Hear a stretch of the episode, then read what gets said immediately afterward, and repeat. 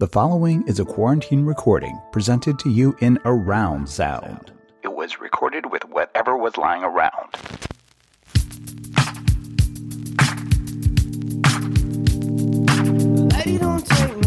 Insist on respect the sister, walk around acting womanish. She won't speak unless it's something worse, singing don't play. The girl take herself so seriously. People stare curiously.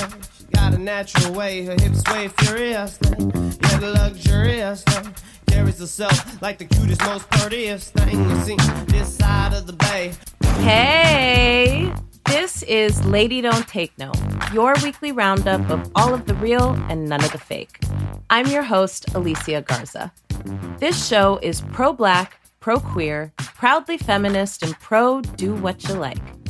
Every week, you're going to get the best of what goes on in my head, what we loving on and what we hating on, what we might be and what we ain't to do.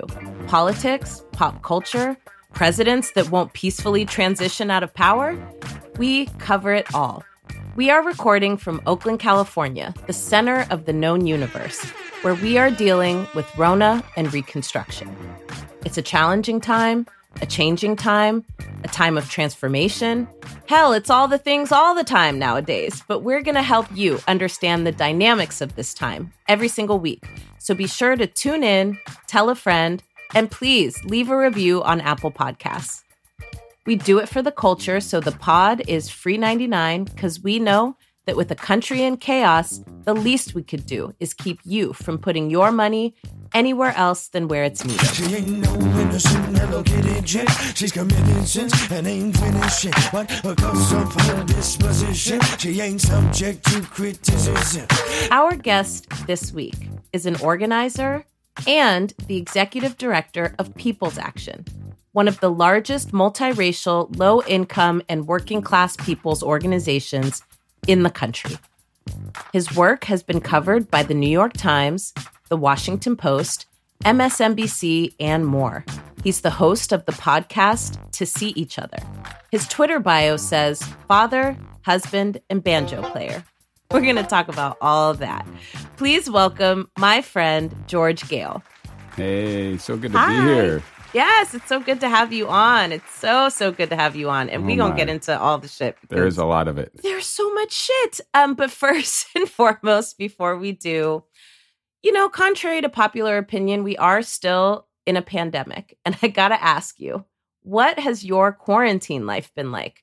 Have you developed any unique habits live and direct from Miss Rona? Yeah, you know, um, yeah, it's like we figured out how to adapt a lot here in this this little house. One, we found out we can be somewhat okay living in a one block radius, which I didn't know that was possible. Two, I adopted a morning practice that I've stuck with through the coronavirus. That's uh, like heavy on the gratitude. Um, I actually list 10 things I'm grateful for every morning after I meditate for a minute. And then I try to like think about them. I don't just uh, kind of move them out of the intellect and into my heart. Um, And that's had a big impact. I feel like it's like rewired my brain. And so when I come to that crossroads, I'm like, I can go down through a scarcity, negativity path, or I could think something else. It's like, it's making the right choices. So, um, and then crazy, this isn't what you asked, but a crazy story. So my daughter is nine and I put her to bed at night and she's dealing with some anxiety. And she's like, Dad, I don't like the way my, my brain's working. It's like picking like worry and maybe thinking about things I've done wrong or not so well. So I was like, well, honey, like, you know, like we have this built-in negativity bias that we can be pulled towards. I'm telling this to a nine-year-old, and then I'm like, I was like, negativity bias. She's- yeah, amazing. I know. I know. I, you know, I gotta, I gotta work on my rap, but I walk her through it, and I'm like, you know, so I do this gratitude practice in this morning, and I think about things I'm doing well. I do it every morning, and she's like, well, maybe I'll do that with you some morning. And the next morning, like rubbing her eyes with her blanket, she comes downstairs. She says, "Is it time for our gratitude oh. practice?" And I'm like, and oh. she's done it three days in a row. It just happened this week, so I love that. finding some good stuff here along Oh the my. God, I love that. That is like nine year old sensibility and smarts that I'm going to pick up. Hey. I love mm. it because I don't be doing no damn gratitude practice in the morning, child. I'll be drinking some coffee and getting on the Peloton bike and punishing myself. There's, there's something good in there. Yes. Whatever floats your boat, right? Are there any new skills that Miss Rona has given you? I mean, are you baking bread? Oh, are you yeah. planting gardens? Are you doing your own manicures and pedicures? I mean, give me the scoop on what your pandemic skills are in case we get further into the apocalypse. I need to know what you bring into the table. yeah, and it's new stuff. I picked up two big ones since the pandemic hit. Uh, one was gardening. Nice. We would buy a plant for the backyard every spring, and then we'd hit the road and come back, and it would die. And we'd be like, "Well, next year we're going to get this," and we do it Next every year. year the entire time we've lived here. And this year went nuts. I Mm. mean, like if I was going to get COVID, it was going to be at Home Depot. Like that Nice. was clear. Like I was up there every weekend. I planted everything. Way too many tomatoes. We had tomatoes through October. So we grew like crazy. Planted five trees. I cut down a tree just because I was bored. Sorry about that tree. Nice. like, but so learned to grow a lot of stuff and a lot of vegetables. And then the other one started building stuff. So I guess two things. We, me and my daughter started dumpstering. We we live in a neighborhood where people throw away too much good stuff, so we dumpstered the wood and built a climbing wall for my daughter. So Wow. my dad, I grew up in southern Indiana. My dad sends me tools for Christmas, and I'm like, what do you what do you think my life is? Like I'm not sitting around with welding and you know getting out a skill saw, but he sent sends me this stuff, and I got it out, and so built climbing walls. I built a cold frame so you could garden later in the year. So that's like that was not part of my life before the pandemic. So That's fucking awesome. You are definitely going to be on my apocalypse team. I call dibs. I call dibs.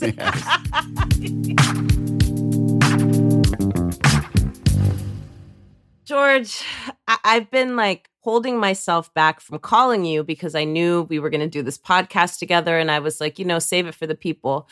and you are literally the first white person to appear on this podcast. So no pressure, but don't fuck it up. I didn't know that. All right, all right. You're the first one. So don't fuck this up. You know what it means to be the first. Oh Look man, what's You- happening in the country. We had the first black president. People are losing their Yes, fucking I might shit. be the last. We'll see. So speaking of white folks and not fucking it up, let me ask you, what in the white supremacy is going on here? Okay. And what is your take right now on what we're seeing right now and why we're seeing this? Yeah. I mean, you know, this was this is the train we've been on. Like this was gonna happen. We've we've been heading this direction uh, for decades, honestly. And uh, and the way I think about it is like Trump may have been the one that pulled the trigger, but there's a bunch of fingerprints on this gun.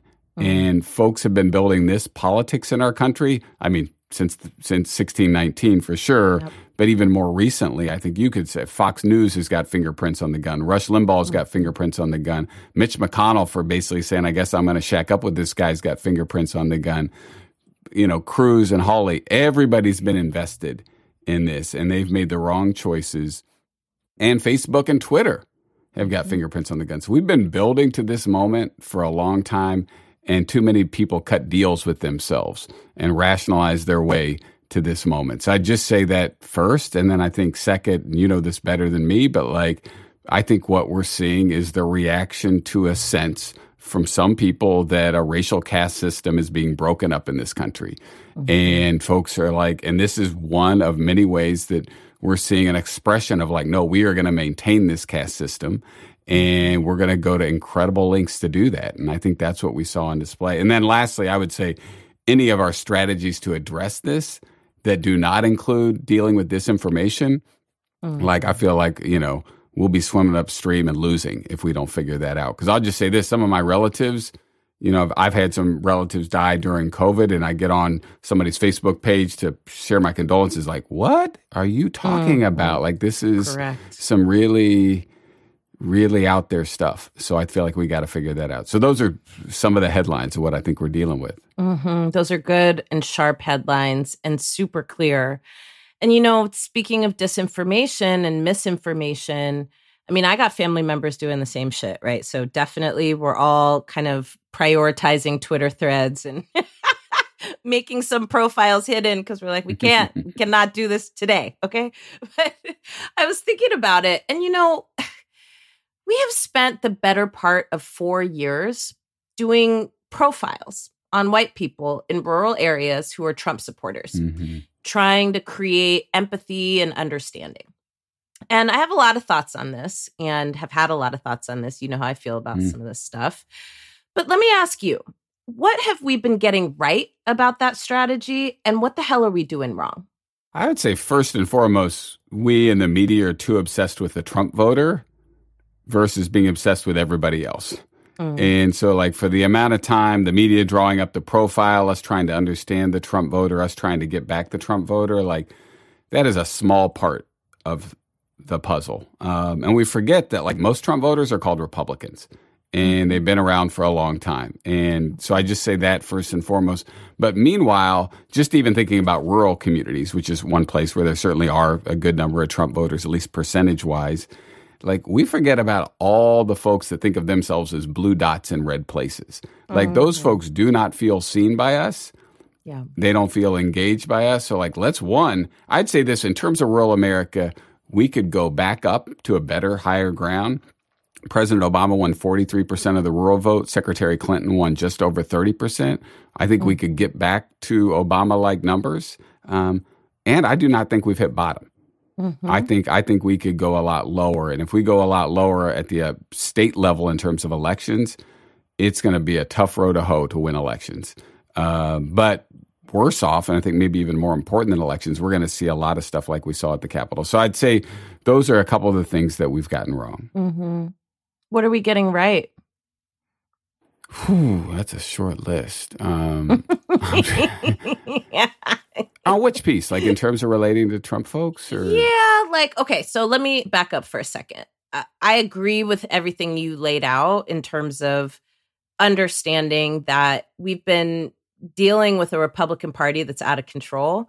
And I would just add that the Republican Party is not just in rural areas, right? I mean, when I look at who showed up at the Capitol building last week, um, sure, there were your kind of stereotypical, right? Um, folks who probably are coming from rural areas in Alabama and places like that. But, you know, because Black Twitter is pretty much fucking everything, there's all these exposés that are, that are being done.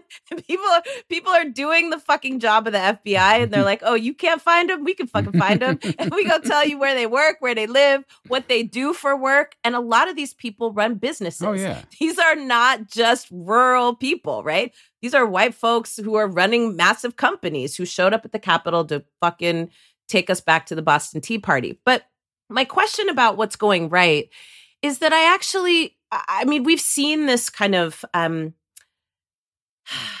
it's it's like a brand that's been built, right? That has been about both sidesism, right? Mhm. And I think in some ways, the best of that is trying to understand where people are coming from and what it is that's going on in people's minds that they see that's going wrong with this country. And I think the if I'm being really generous here, part of the intention behind it seems to be for people to try to find common ground.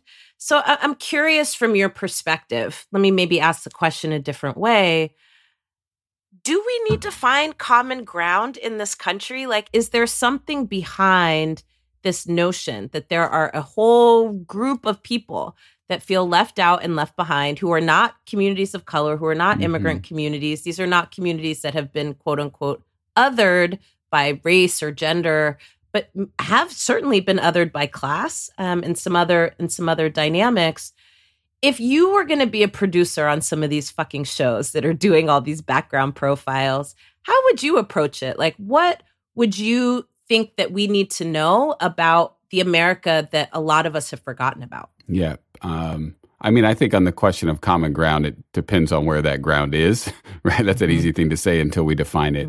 You know, we went out in 2017 People's Action and had 10,000 conversations with folks in rural communities. And we talked to Republicans, independents, Democrats, and people that just ain't even tuned into anything.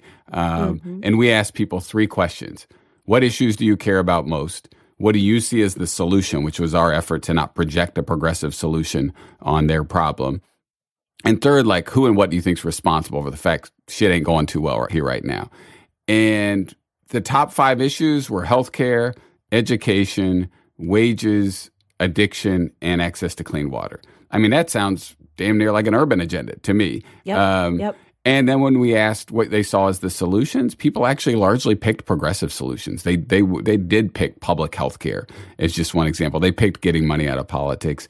And then when we asked people who and what's responsible, there were certainly answers that uh, I would think like felt like a right wing othering populism.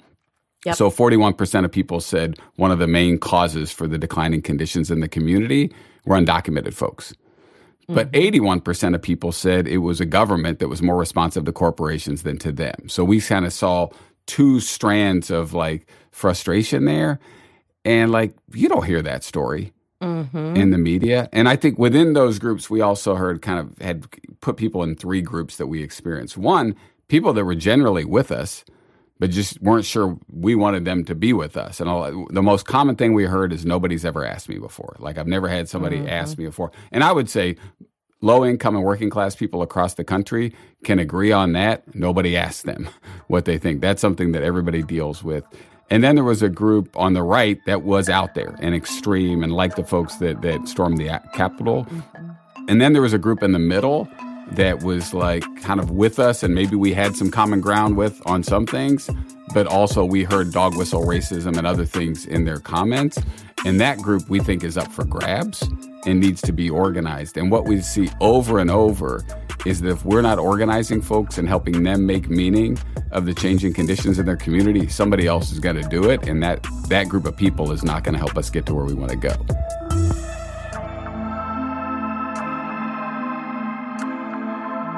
So tell me more about what that work looks like. I mean, you and a whole crew of superheroes really have been raising up have been rolling up your sleeves. Sorry, I was getting excited. I was like, Raise it raise up. it up. Yes. Come on. y'all, y'all have been rolling up your sleeves, not just trying to organize white folks into a multiracial coalition, but I think honestly trying to transform the way that power operates, Yeah. right? And not just for communities of color, which I think is what a lot of us do, right? But to say that multiracial coalitions have to include white folks. So, talk to me more about what that work looks like and what the people listening can do to support it. So it starts with listening, you know, and so we had these 10,000 conversations and we didn't stop there. It was not like a data collection project. Then we said, okay, people want to fight that factory farm or there's a fracking pipeline coming in or people are upset about wages. Like we ran organizing issue campaigns to win new policies on the stuff people identified. So we won uh, rural living wage. We won opioid relief. We did stop a fracking pipeline. We stopped factory farms. We expanded public health care. And we've moved people into multiracial coalitions and groups and rooms.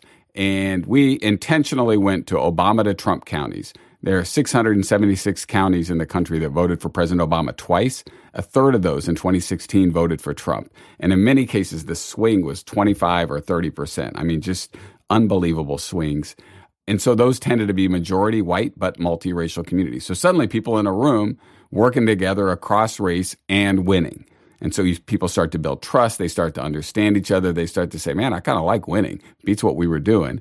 And so then we start to have conversations about racism and talk about how racism creates different outcomes for different people based on race and is the reason we weren't in the room in the first place winning shit.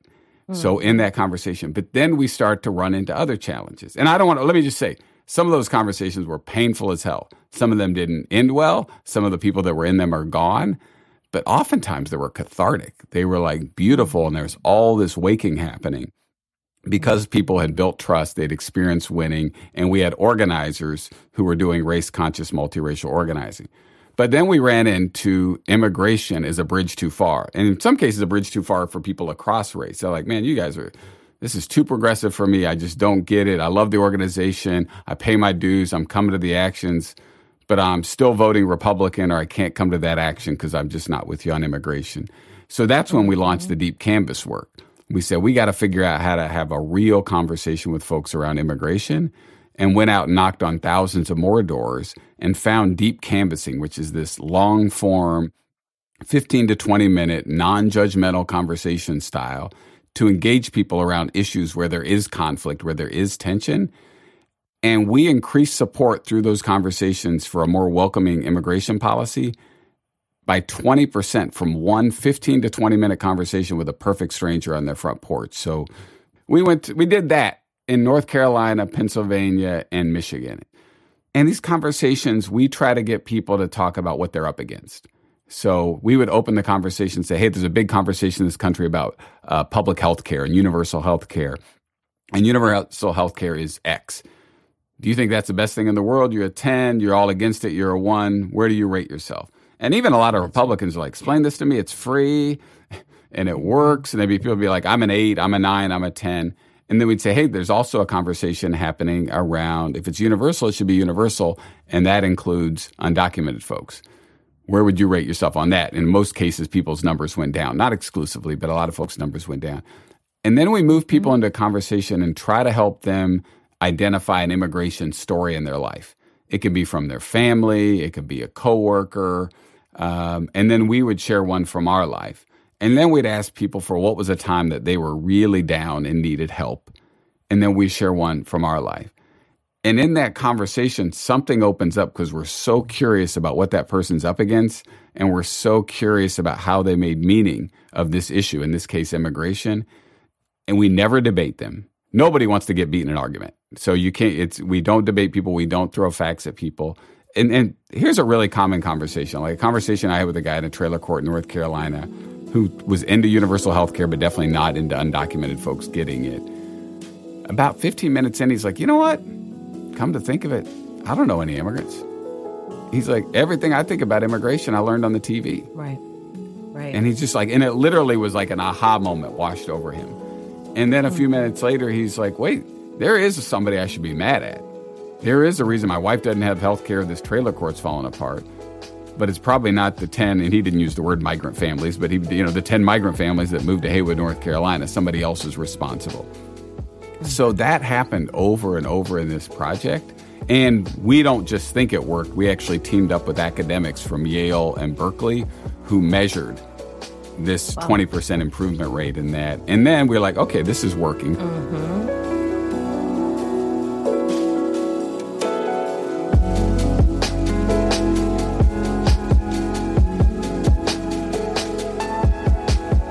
So the pandemic hit, and we're like, damn, this is about going out and talking to people on doors. Like there were lots of reasons we said damn when the pandemic hit, but we were like, I was gonna say that's an understatement. Yeah, it's, yeah, it's true. Yeah, yeah.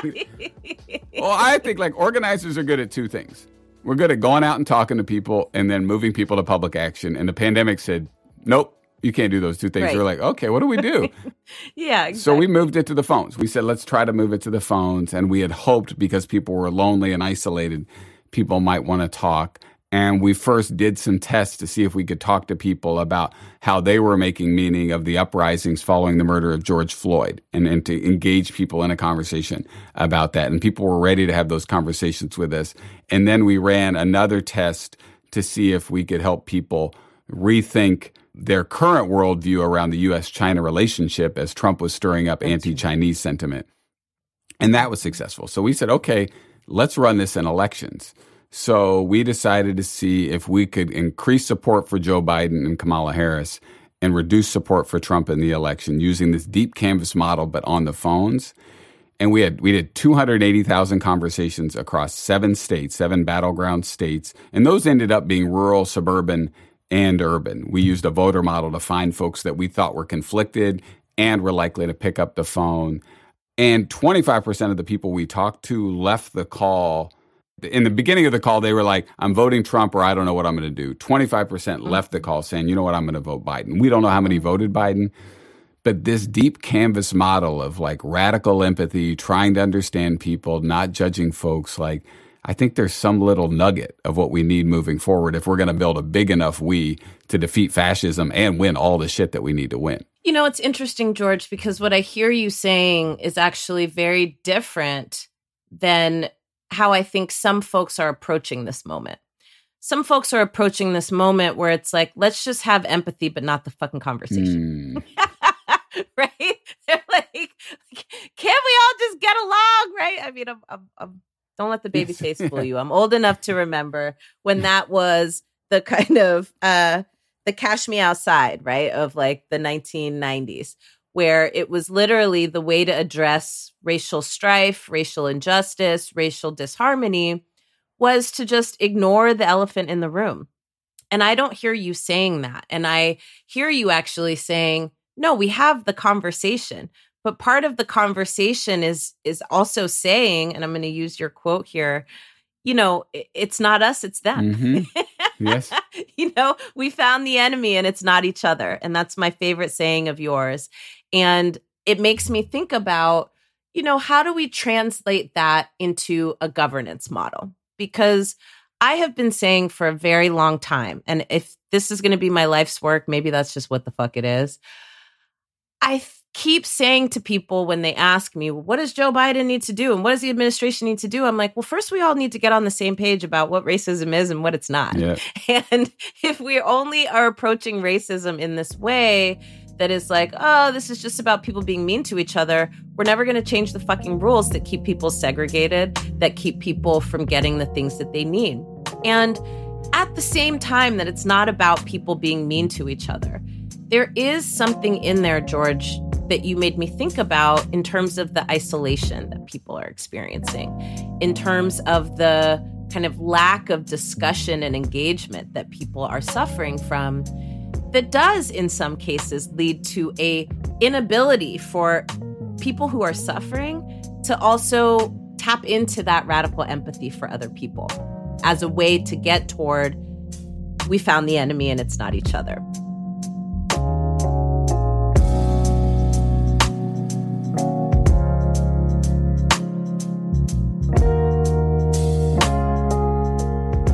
Know, I woke up this morning thinking a lot about child rearing. And the way I came to it, honestly, I mean, if you want to know the whole last truth, I was like putting away some laundry and I was like, it's so important for parents to teach their children how to do fucking laundry. I'm not going to go down that thread here, but you know yeah. where I'm going with this. And so, as I started thinking about the role of parents, I, I harkened back to this article that I read last night we all remember uh, the photos coming out of the Capitol building last week, and there was somebody who was, you know, at the speaker's lectern, basically wearing like some wolf costume, and they're calling this fool the QAnon shaman or some shit. And you know, they found this fool, and apparently he's 33 years old. Um, he lives with his mother, has for the last two years really hasn't been able to like make much of his life and dreams. Um and you know his his neighbors are describing him right? And, and these are the kinds of profiles mm-hmm. i'm talking about um as somebody who's kind of like lost. And you know they interviewed the mom um, because there was another story that came out about how he's refusing to eat in jail because he can't access organic food. Definitely not going to go down that thread now either However, it was an opportunity to talk to the mother. Mm. And the mother was saying a lot of things about her child that um, only a mother could say. You know, the kinds of statements that are deeply empathetic, but also the statements of somebody who knows someone differently than everyone else mm, does. Interesting. Now, George, you're raising a child in the middle of a pandemic. And I was thinking about how important this process is, especially as I'm reading all of these stories. I often wonder, you know, my mom used to say things like, Who are your parents? right? She'd be like, My mom yeah. would say shit like, do you kiss your mother with that mouth? And I would crack up because I'd be like, that is such a Southern thing to say. But anywho, how are you talking to Addie about this moment? Mm-hmm. Are you talking mm-hmm. to Addie about this moment? And if so, how are you talking to her about this? And do you have any tips for the parents out there who are wondering the same? How to be a parent in this moment that is helping your child make sense of it, but that is also doing it from a deeply anti racist place? How are you helping to make sense of this moment for the little people in our lives? Yeah, it's really tricky. And I think, obviously, I think, you know, I think a lot about the fact, like, if you have a white kid, you could be like, do they need to know about this yet? You know what I mean? Like, they have the privilege of being like, yeah, we can put that off, that conversation off a year. It's like, I'll never forget, you know, back when she was small before she knew about race, she'd just be like, "Oh, I, she's at the playground. She's like, I can't wait till you meet my friend. Yeah. He'll be the one with the brown skin and the brown eyes." And she had no value associated Yeah. with that. She's just like, and then she starts to learn stuff, and you're like, okay, this is going to be tricky. So one, I just think I I really think a lot about that privilege that white parents have and white Yep. kids have, and I think. So I think for Addie, like trying to help her see that this is a system, like in little ways to find a system. I mean, this is a kid that pays attention a lot because she took me through. I don't know if I actually know Alicia. I don't know if I tell her anything. She took me through the history of race and property ownership when she was like eight, and I was like, I didn't, I didn't, Addie. Yeah. I didn't do that. So I was like, wow. I mean, it's just so different. Like, I'll, we're five and we're out at the restaurant, and some mom's talking to her kid, and she, my daughter elbows me, and she's like, I think they're having the transgender conversation. And I oh, was, Oh, yeah. she's Well like, she's like, oh, I'm like, I, you know, I think I just had it like ten years ago. Yeah, Like, I'm like, five year olds it. So all of that Yeah. being said, I think like you know, try to help her think about it as a system versus, as you said, it's like somebody did something bad to somebody else, and Mm-hmm. find little ways to do that. And I'm excited to figure out how to use what I learned from reading Isabel Wilkerson's Caste book, which really I think is like I really you know it's like I think as a white man I keep being like you learn you have these big moments of you know it's like I remember when we saw Roots and I was like oh shit and then I all these big like Yeah. racial awakening moments. And then Yeah. three months later, you have one that makes you realize you didn't know shit three months ago, and it just mm. keeps happening. But I mm. think I found this book to be especially powerful in a way to help her see some of those systems. Um, but then also teach her that it's like you being feeling guilty about something somebody else did does no good for the world whatsoever. And with your mm. privilege comes responsibility for your own actions and what you do. And I think all of us want our kids, and I would say in the case of white kids, to be so much better than most of our parents were. Because I think what I see happening since George Floyd was murdered, a lot of white folks realizing they'd spent a lot of time trying to not be racist and not screw up, but actually hadn't lifted a damn finger for 20 years to address racism. And I, I know tons of people going through that awakening now.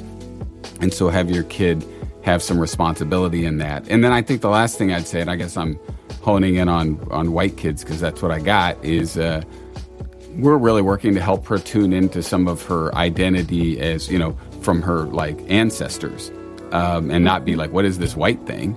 But like, so, you know, like figure out how to, you know, make some cookies from some country that her folks came from. So, because I think like we need white folks to have some things in their identity that they're proud of mm. that is not about being white. Mm-hmm. And so I mm. think kind of trying to build some of that, and that was certainly not a thing I grew up with. Mm.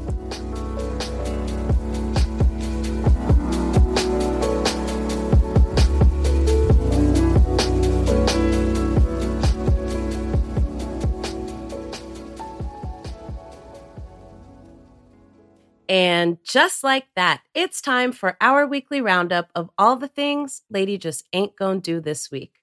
Number one. I mean, where do I even start? This week, we navigated all of the fallout from your soon to be ex president literally doing the fucking most and the fucking least all at the same time. No surprise there, but the latest news on the civil war that Donald janky ass Trump tried to start is that this was more than likely an inside job. That's right. Lady hears that the day before the insurrection led by the Mayo militia, there was a group of people that got a tour of the Capitol building by a Republican member of Congress. These same people showed up the next day acting a goddamn fool. Now, why does this matter? Well, it makes it make sense. I mean, might this be the reason that the panic buttons were mysteriously missing from Congresswoman Ayanna Pressley's office on the day of the attempted coup? Congresswoman Alexandria Ocasio Cortez is so shook, she's not even really giving details, but suffice it to say, she's on the record saying she believed she was going to be kidnapped. Now, at least three members of Congress have tested positive for COVID after these clowns refused to wear masks in the bunker they were all sequestered in. I mean, the bullshit goes on and on, but here's what you need to know about this dumb shit. Buckle your seatbelts because there's going to be more of this. These fanatics are all kind of whipped up into a damn frenzy. They honestly believe that socialism is around the corner. And I hate to disappoint y'all, but it's really, really not. Like, it's just not. I mean, the US is as late stage capitalist as it can possibly be, and it plans to remain that way. Okay. Let's move on to things that Lady likes this week because this is a mess. One thing Lady loves this week is impeachment and removal. Now, even though turkey neck ass Mitch McConnell bitched out yet again on doing anything of value, the House of Representatives impeached Donald J. Trump again, making this clown the first president in history to be impeached twice. Now, if the Senate follows that train, this clown won't ever be able to run for public office ever again. And honestly, that's a good thing. I'm not signing up for the movie Maniac Part 2, okay? Get out of here. Next thing Lady loves this week is eye opening. So, Lady cannot help but observe the meltdowns that are happening. For some of the people who participated in these violent ass riots at the US Capitol, when they tried to fly home and quickly realized the FBI ain't no joke. Now, videos have been circulating online with white people in full ass meltdown mode when they get to the airport to fly home from their little soiree at the Capitol building, trying to kidnap and kill Congress people, and found themselves on the no fly list. One person even said, They're treating me like a nigger with a hard ER. Well, one thing is clear, my friends Donald Trump ain't your man. He ain't cared about you. He's not fighting for you. He's just using you. And you can be sure of that. Unless you get a pardon in the next seven days or so, which I don't even think is possible because y'all got the respectable white people so aghast that Lady has a feeling that Joe ass gonna see the inside of a concrete block for at least a few years. The moral of the story choose your friends wisely.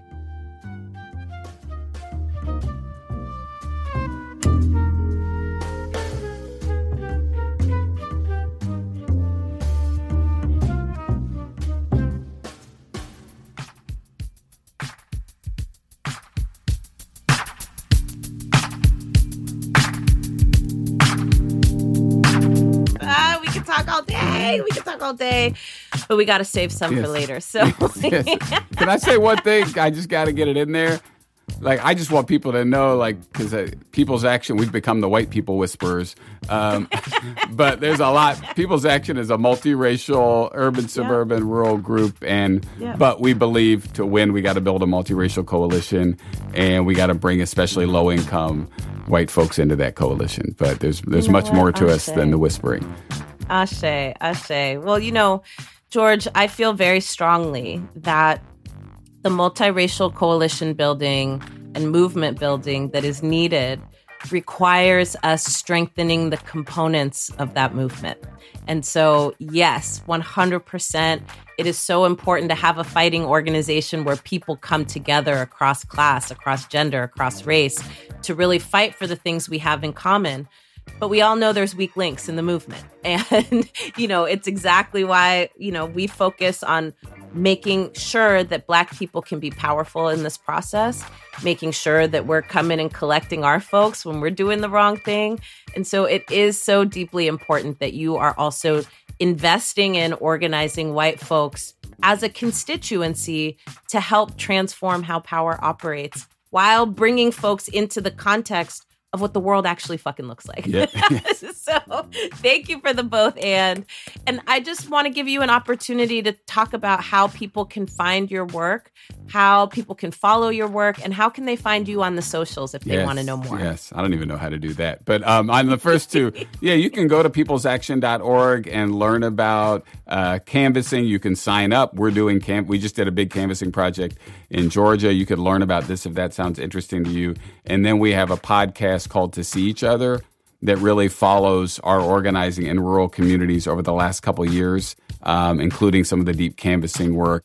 And you can go to peoplesaction.org uh, slash uh, podcast or just look up To See each other wherever you uh, wherever you do that thing. And my name is George, last name G O E H L. So I think that's my Twitter handle. Yeah, well done. Thank you so much. Thanks for George. It's having me. Awesome to have you. Yeah, you didn't fuck it up. All right. well okay. done. All right. okay. Good. And that's it for Lady Don't Take No. But I'll be back here every single Friday morning to accompany you where you used to have a commute. We appreciate you joining us, and let's keep the conversation going. Tell us what's on your mind, tell us what you like, And tell us what you ain't gonna take no more of. On Twitter, we're at Lady Take. On Insta, we're at Lady Don't Take No Pod. On Facebook, we're at Lady Don't Take No Podcast by Alicia Garza. We post ways to do something about the things you hear about on this show all over our social media.